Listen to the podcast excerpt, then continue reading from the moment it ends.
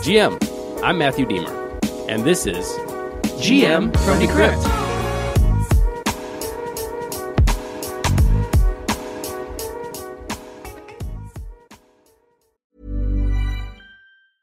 Introducing Wondersuite from Bluehost.com.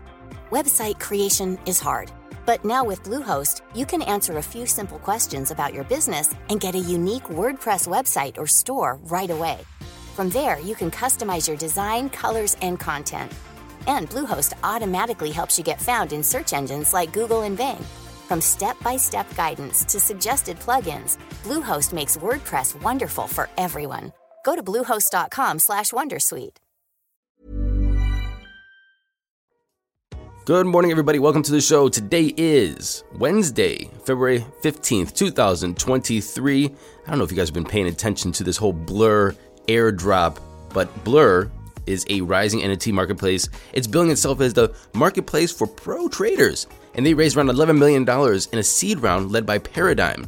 And well, everybody was waiting for these tokens to drop. And some of the top traders, they snagged around $1 million worth of tokens or more. For example, the top person that got this airdrop took home around 3.2 million Blur, or about $1.93 million worth of tokens.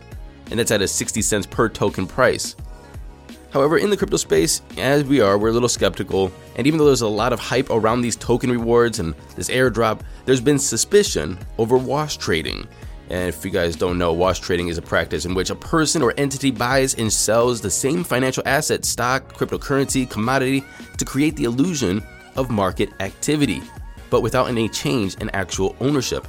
Basically, a wash trade is a form of market manipulation in which a trader creates artificial trading volume by simultaneously buying and selling the same asset. So, this is very easy in the crypto space. Imagine you are an owner of an exchange, an NFT exchange, you create multiple wallets, you buy a couple NFTs, and you just keep trading them, buying and selling amongst your wallets. The only thing you're really paying is the gas fees on the network. So if this network is actually on, like, let's say Solana, it's very cheap. And that's what happens if you have a very cheap transaction fee.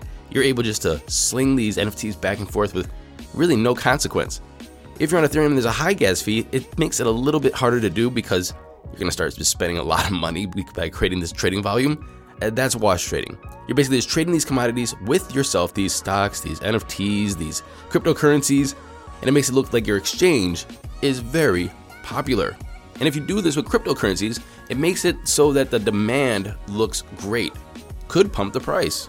Anyway, it's a form of market manipulation. I am not saying Blur or any other exchange is doing that. I am just saying I wanted you to know what wash trading is. I also want to say congratulations to people who got an airdrop for millions of dollars I hope they do something good with it. Now, let's take a look at those crypto prices.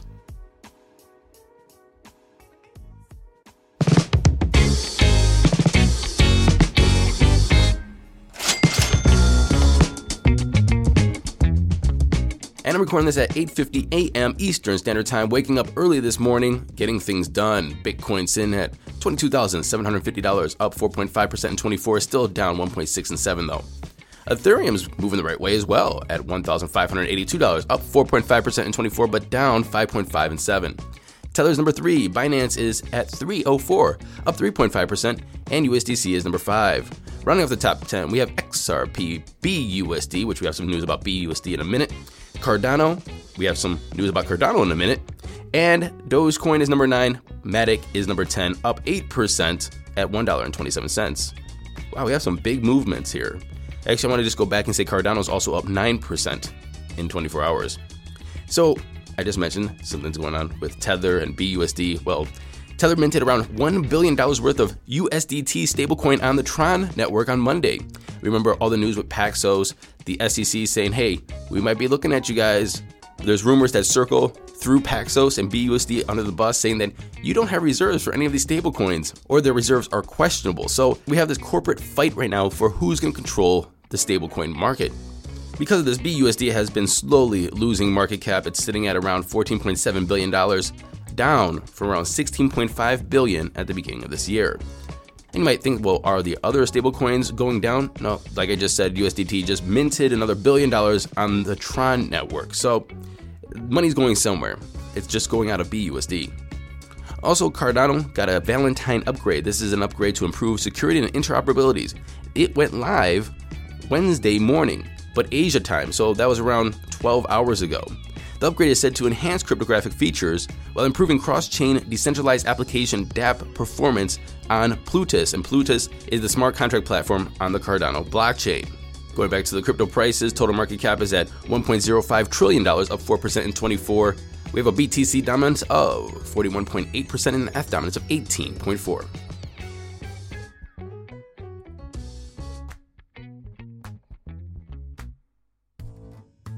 Moving into our headlines, by the way, um, I got some emails about the mic since I was harping on that yesterday. A lot of people said that they didn't notice an improvement, they didn't notice a difference. I can notice a difference because I'm wearing studio headphones while I'm recording this. But if you don't notice any difference, what I'm doing right now is something I've never done on the podcast before. I am standing up recording this. Not sitting down, I have a standing desk, but I am standing up recording this and I'm totally free. Hands are free, mouth is free. I don't have a microphone stuck in my face. So if this works, we might keep it going. I have a new mic coming on Friday that I'm gonna check out, by the way. So stay tuned. I know this is so riveting for you. Let's get into those headlines.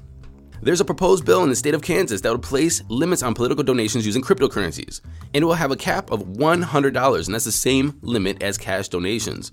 Supporters of this bill are arguing that they're doing this because they want to prevent illegal campaign contributions, money laundering, and other forms of corruption. This is getting bipartisan support. If Kansas passes this bill, Kansas will be the first state to set a limit on political donations made in cryptocurrency.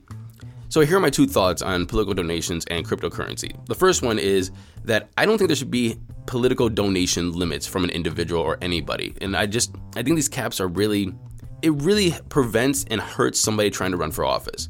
If you can come up with the money, then just go for it, right? So, for example, if you're funding yourself, you could put unlimited amounts of money into your campaign, right? But if you go to individuals, right now I think they upped the limit to individual contributions per cycle at $3,300. So somebody can give you $6,600 total. That is not enough to run for Congress. Oh, and just remember that uh, state contribution limits and federal contribution limits are different, but you will be capped in the primary and general elections together for $6,600 this cycle in 2024. I, I, I don't I just don't like that system. I don't think it stops corruption. What you do is you just find different ways to give money to these candidates via super PACs or some kind of like nonprofits or, you know, that are working for the candidate but not talking to the candidate in air quotes, but they're running ads, they're sending mailers and so on and so forth. So it just makes the whole thing more opaque. What I think should happen is that there should be no limits on what an individual could give a candidate. However, there's limits on what a candidate can spend. That would make more sense. Hey, you're running for Congress, your limit of spending when it comes to mailing and it comes to ads and TV and paying people and running your campaign is a million dollars. You spend over that, you're in violation. You have to keep it under a million dollars. And if that million dollars came from one person, who cares? Introducing Wondersuite from Bluehost.com. Website creation is hard, but now with Bluehost, you can answer a few simple questions about your business and get a unique WordPress website or store right away. From there, you can customize your design, colors, and content and Bluehost automatically helps you get found in search engines like Google and Bing. From step-by-step guidance to suggested plugins, Bluehost makes WordPress wonderful for everyone. Go to bluehost.com/wondersuite. Who cares? At least you know that that person basically owns that candidate. and I think that makes just more sense. So these arbitrary limits on what people can give the candidate makes no sense because honestly it's infinite because of dark money, super PACs, nonprofit organizations pumping money into campaigns. Also, there's this interesting case that's happening right now in Ohio. It's the Householder First Energy Corruption Trial. And basically, state legislators were being bought by First Energy, bribed by First Energy, to pass legislation to basically put money into First Energy. It's a very dirty, very complex trial that's happening. Um, I'm not going to get into it. However, one thing that caught my attention yesterday was that during the trial, one of the witnesses said that they saw a $400,000 check pass from a representative or somebody associated with First Energy to a legislator or somebody who's making legislation. And this makes me wonder what would this look like with cryptocurrency? A physical check is a little bit different because you have to go to the bank, you have to cash it, there's, you know, banking regulations and people are going to notice where that money is. With crypto, with Bitcoin, that is a different animal. So, you know, I think there's some things we do have to pay attention to when it comes to money and politics and corruption. However, I think that we just got it wrong when it comes to political donations and how you fund your campaigns. What do you think? Matthew Aaron at Decrypt.co. Staying in the politics vein of the news this morning, the Senate Banking, Housing, and Urban Affairs Committee met and they were talking about crypto. Senator Sherrod Brown from Ohio said, This crypto nightmare isn't over. We're still learning the full extent of the fallout of the FTX collapse. Lee Reiners, a policy director at Duke Financial Economics Center, said, The Bitcoin world barely resembles anything Bitcoin creator Satoshi Nakamoto envisioned and undermined U.S. national security. 14 years have provided ample evidence of the dire harm that cryptocurrency inflicts on our society. He continued to say, I recommend Congress grants the SEC the authority to regulate stablecoins like money market mutual funds with strict requirements that stablecoin reserves be held in cash and treasury securities and that these reserves be subject to periodic audits and disclosure. I don't disagree with that. Senator J.D. Vance from Ohio, the freshman senator, who, and this is how the journalist wrote this, who admitted to owning cryptocurrency, which is weird that they said omitted. No, they disclosed it. That's it's illegal not to disclose your financial earnings, holdings, your um, investments. So let's just say who disclosed owning cryptocurrency said regulators want to make sure that they don't destroy the dynamic upside of the digital asset world. Senator Elizabeth Warren was there, of course, and she maintained her long standing view that people who engage with illegal activity and money laundering love cryptocurrency. Republican Senator Tim Scott, who might be a presidential hopeful, said To date, the SEC has failed to take any meaningful preemptive action to ensure that this type of catastrophic failure, uh, and he's talking about FTX, doesn't happen again. Which is strange because Democratic Senator Chris Van Hollen said, I think the chair, Gary Gensler, is doing a really good job. I'm not too sure how many people can actually say that with a straight face, unless you're just drinking some Kool Aid. And I don't know what Kool Aid that is, but apparently it's the chair, Gary Gensler, SEC, Kool Aid. And Senator Bill Hagerty said, What we have in this market is opaqueness and lack of clarity. So, they're talking. We have a new Congress here. Are they going to get to some conclusions? Are they going to propose some legislation? No, let me let me take that back. Many of our legislation has been proposed. Lots of conversations have happened. However, Congress has still failed just to do something. Let's see if they do something this time. And finally, our, our boys at FTX, the top brass, and some parents were all hit with fresh subpoenas. Mmm, right out the oven. Sam Bankman Fried, Caroline Ellison, Gary Wang, Nishad Singh, and Joseph Bankman and Barbara Fried, Sam Bankman Fried's parents, were all subpoenaed to answer some key questions remaining concerning numerous aspects of the debtor's finances and transactions.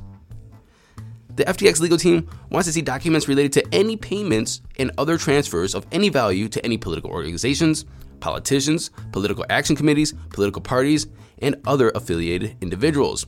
The court also asked Sam Bankman Fried's father to produce information about contemplated, potential, or actual purchases of real estate in the Bahamas. Singh has been specifically tasked to produce documents related to FTX Group's uh, risk management, automated liquidation systems, processes, and policies. And Caroline Ellison and Sam Bankman-Fried has specifically been asked to provide information about all communications sent or received from personal email accounts or instant messaging platforms concerning FTX Group or assets of the FTX Group or Alameda.